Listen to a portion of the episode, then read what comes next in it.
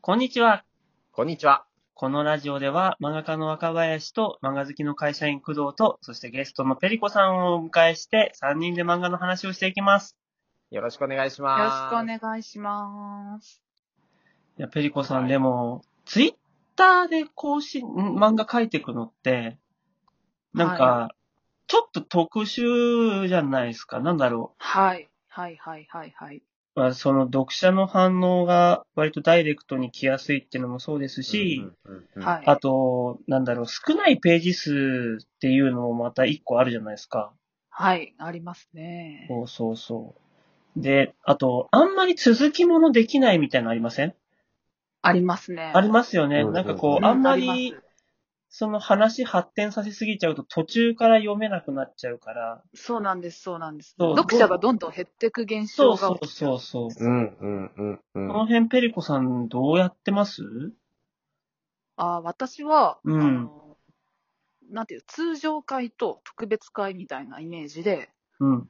通常会はなるべく4ページで、誰でも読めてときめけるみたいな、うんうんう1ん。回を4ペ ,4 ページで2回ぐらいやった後に、ちょっと重めの、あの、既存の読者が喜ぶような、ちょっと深めた話をうん。 12ページとか、まあ8ページとか12ページとか分割してまと、まとめて、うんう投んうん稿。して、うんうんうん。こう、広める面白さと深める面白さをあ交互に来るように、あ。展開してるあうんーですねなるほど、なるほど。うん。おそのなんか、その努力もあってか、まあ、うちはもう始まって1年と3ヶ月、4ヶ月ぐらいですかね、ええ、ええ、ええ。経つんですけど、あまあ安定して3万から4万いいねぐらいはうん。取り続けてて、なるほど。特に、まあめちゃくちゃ減ってるとかそういうこともなくうん、うん。来てはいるんですが、か。まあちょっと、まあ、この話結構そんなに長く続けるつもりはなくて、うん。もうはい折りはいはい返しは過ぎてるなって思ってるんですよ、個人的うに。ん、うん。ほうほうほうほで、今後は、まあ、なるべくその締めに向かって盛り上げていくために、うん。うん。今まで結構ときめきだとか、うんプラスの感情をなるべく毎回書いてきたんですけど、うん、うん。まあまあ、すれ違ったりだとか、嫉妬したりみたいな、ちょっとマイナスな感情も書きたいなって今思ってはいるんですよ。うん、うん、うん。うんただ、それを書くときに、ツイッターでどう書いたら、あんう。まりここう、ツイッターの読者さんにストレスなく、うん。今までと同じだけのときめきを与えることができるんだろうかってことに結構悩んでいるんですよ、最近。うんなるほど、なるほど。どうしたらいいですかね、岡林先生。いや、でも、暗くな、いや、少女漫画あるあるだと思うんですけど、僕。はい。少女漫画って、暗くなりがちってのありませんすっごいわかります。わかりますよ ね。はい。はいはいはいはい。あの、これほんと少女漫画のよくあるパターンだと思うんですけど、はい。はいあの、人気が伸びずに終わっていく漫画って必ず最後の方暗いっていうさ、うん。のがある気がしてうる。んうんでも、そりゃ人気なくて終わってるんだから暗くなるんじゃないですか。いや心が。多分だけど、恋愛って暗くなるじゃん。は。はいい。なりますなります。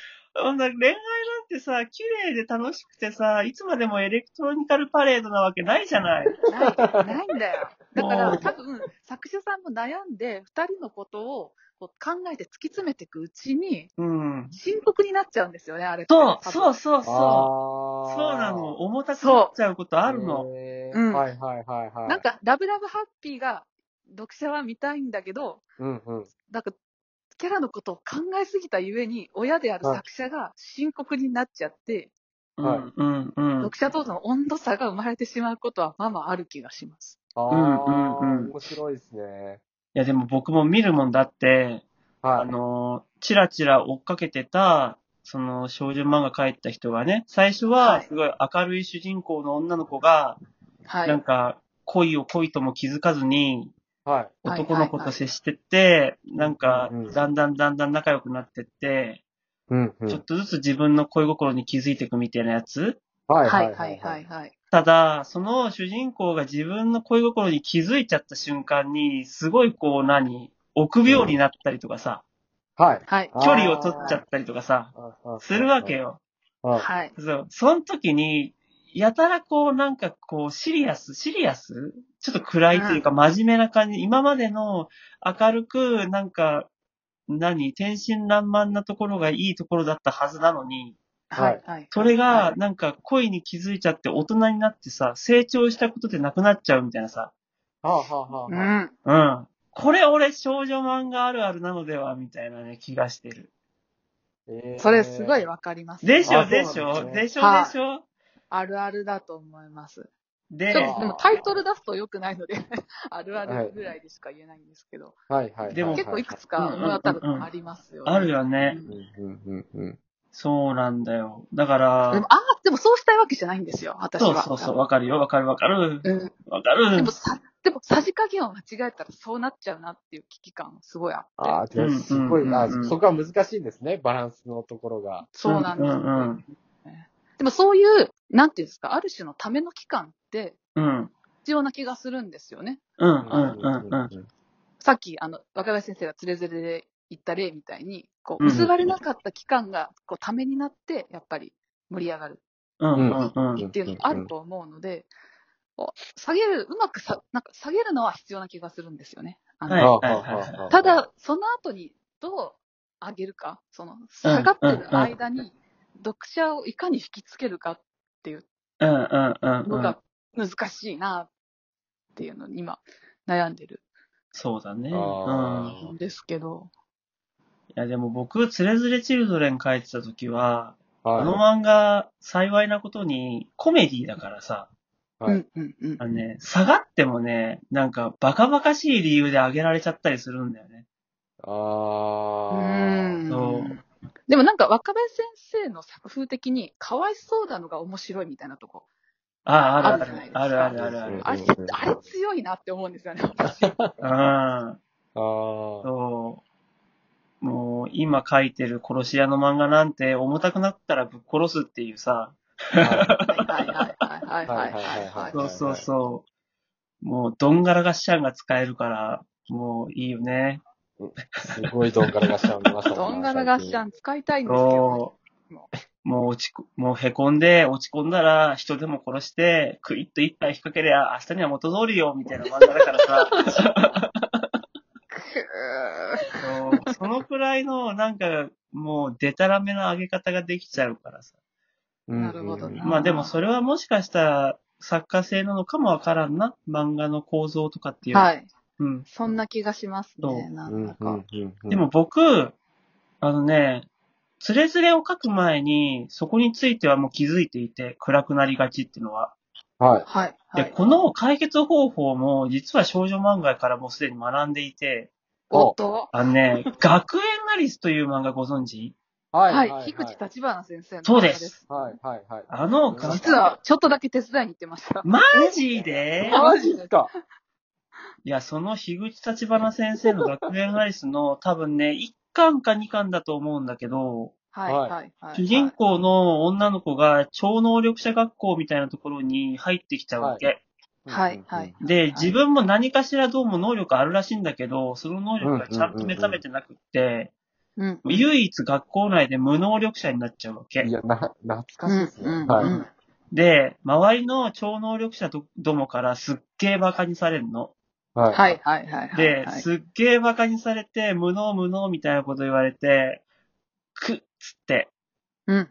もうこんな学校、こんな学校みたいになんだけど、次のページのペラってめくると、その女の子が周りの全員に蹴りを入れているっていうさ、おらーみた いな、はい肉弾戦じゃーみたいな、はいなるほど、なるほど。死ねよえっつって、は俺い。ら能力使えるっつったって、みたいな、喧嘩になったら勝てねえだろ、みたいな、はい。おらおらーっつってボコボコにするっていうのがあって、は。はいい、はい、はい。これだーと思って気持ちいいって思 って、ああ、なるほど。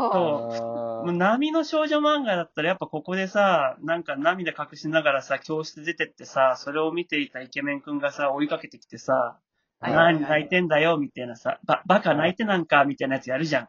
はいはいはいはいじゃなくて、もう学園アイスは、なんかもう涙を血で拭くみたいなさ、もうそういうマインドで始まるじゃん、最初。ーはい、。はい、はうい。わ、面白いと思って、なんかその、その、なんか心を忘れずに書い書くようにした。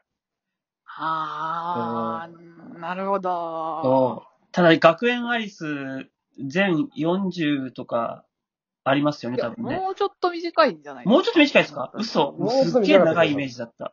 40は出てないと思います。 40ないか、30ぐらいそうっすね。28?30、30ぐらいになってるそんなもんか。もうすっげえ長い連載って思うイメージあったけど、そんなもんか。